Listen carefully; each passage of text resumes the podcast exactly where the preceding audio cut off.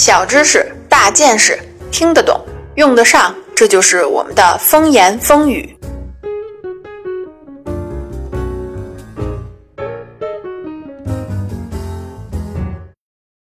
大家好，欢迎收听风言风语。上期节目里边呢，我们又聊了天上飞的食物，这些飞禽呢，都属于是肉类。在所有的食物中呢，最受人类推崇的呀，就是肉类。这种对肉类的喜爱，可以追溯到人性的深处去。咱们的灵长类祖先呢，在早期呢，都是靠植物为生，而和绝大多数的植物性的食物相比呢，肉类的食物啊，含有大量的肌肉和骨髓，能够为早期的人类动物呢，提供更加丰富的营养和构建肌肉组织所需要的蛋白质。这些养分呢，能够滋养人脑，使人脑的容量啊变大。成为呢早期人类动物啊进化为人类的一个重要标志。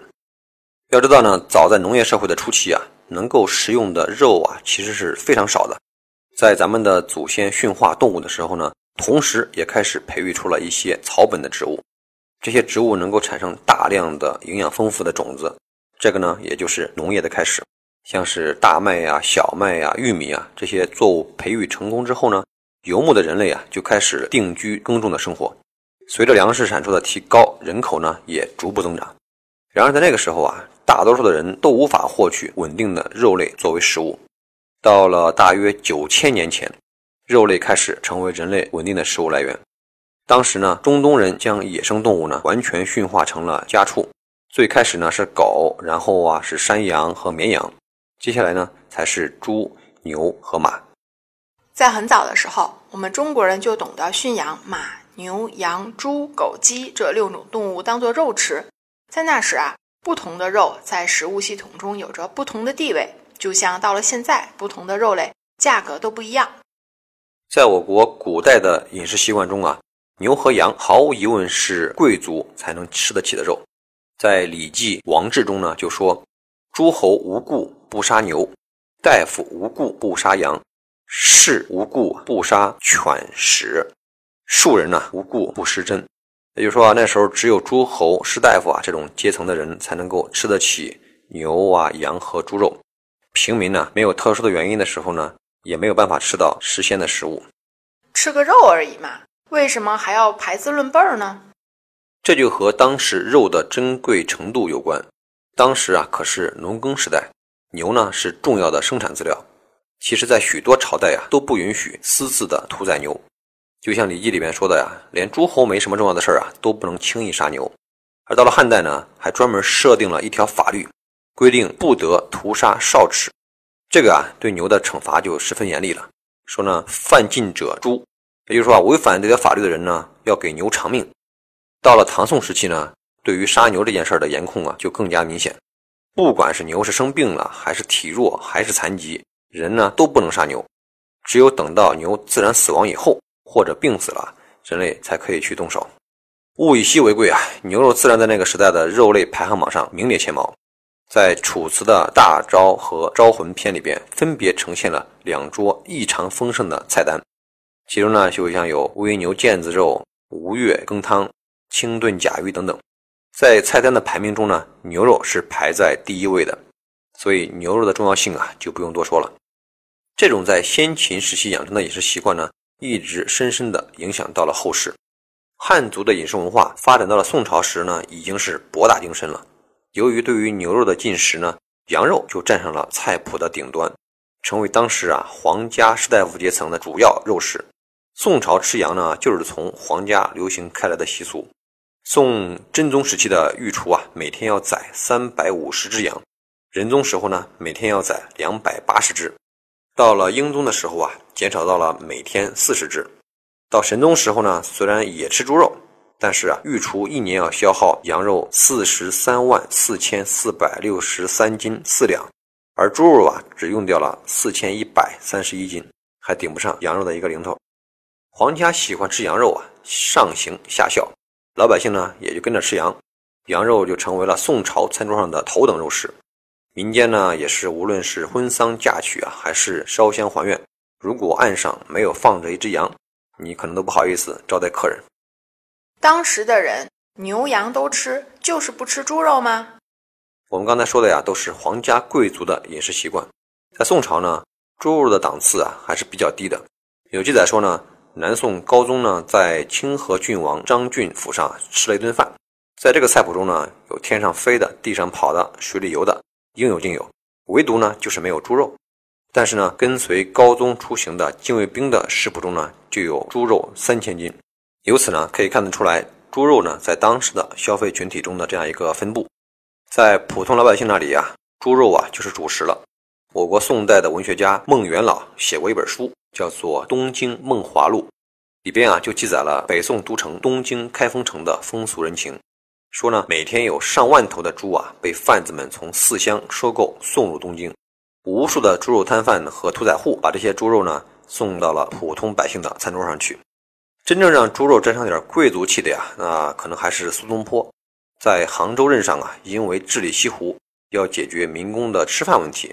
他呢，据说啊，创造性的发明了小火慢炖的方块肥肉，这种呢，就是以姜啊、葱啊、红糖、料酒、酱油啊等等做成的猪肉呢，就是被命名成了我们现在吃的东坡肉。在汉人的地盘上呢，是以羊肉为贵，但是到了北方辽金朝却正好相反，猪肉成了高大上。宋朝的使节出使辽金的时候啊，辽金人会用最好的猪肉款待使者，猪肉在辽金讲究的就是非大宴不设。同样都是猪，为啥待遇这么悬殊？这个原因呢，无非还是供给与需求的这样一个关系，也就是物以稀为贵。辽金猪少，所以呢以猪肉为贵；大宋羊少，就觉得羊肉更加的珍贵和好吃。于是啊，双方在互市的时候呢，就会互通有无。辽金出口肥羊来换取宋朝的猪肉。那西方人呢？他们身强体壮的，肯定比我们吃肉多。这个呢，你可能就说错了。穷的时候啊，全世界人民都穷，大家都吃不起肉。诗人荷马写的《伊利亚特》里边呢，就有一段讲的呢，就是古希腊人给阿波罗献礼的场景。原文比较血腥啊，这里就不念了。但从中呢，可以看得出来，那个时候的古希腊人跟我国的中国古代一样，只有在祭祀的时候啊，才能吃上肉。遇到大型的祭祀可以宰牛，小型的私人祭祀呢，就只能用羊和猪来凑数。他们认为呢，肥膘是动物身上最好的部分，这一部分呢都在拿来敬神。到了中世纪的时候呢，欧洲的宗教啊对人们的生活影响非常大，非常普遍，不像现在，各种信仰呢相对比较开放，五花八门。那时候主要就是信仰基督教，吃肉这件事啊就归教会来管，规定呢非常严格。首先啊是每周三、周五和周六是不能吃肉的，其次呢还有两个比较长的时间段也不能吃肉。第一个是大斋期，也就是复活节之前的四十天到复活节这段时间。第二个呢叫做降临期，也就是啊从接近十一月三十号的周日开始，一直到圣诞节这段时间。这么算一算啊，一年中有一半的日子都不许吃肉啊。是啊，而且呢，在大斋期是连鸡蛋都不允许吃的，就算你是国王，也必须遵守这个规定。不过呢，这个规定啊，对于一般平民百姓呢，也不是特别重要。因为呢，他们吃肉的机会呢本来也不多，可是总不能一点荤腥都不沾吧？底层的人们呢可以打点野味儿，但是呢也不是打什么都行，因为打猎的权利都在领主那里，而且呢能够打的动物呢也比较少，一般也就只有野禽类、野兔啊之类这样的。那猪牛羊养来干嘛呢？就等着祭祀啊？得靠它们养家糊口。牛啊羊啊可以产奶，然后呢做成奶酪。这能存放好几个月。牛呢还可以用来耕地，绵羊、山羊呢能够提供羊毛，鸡、鸭、鹅可以产蛋。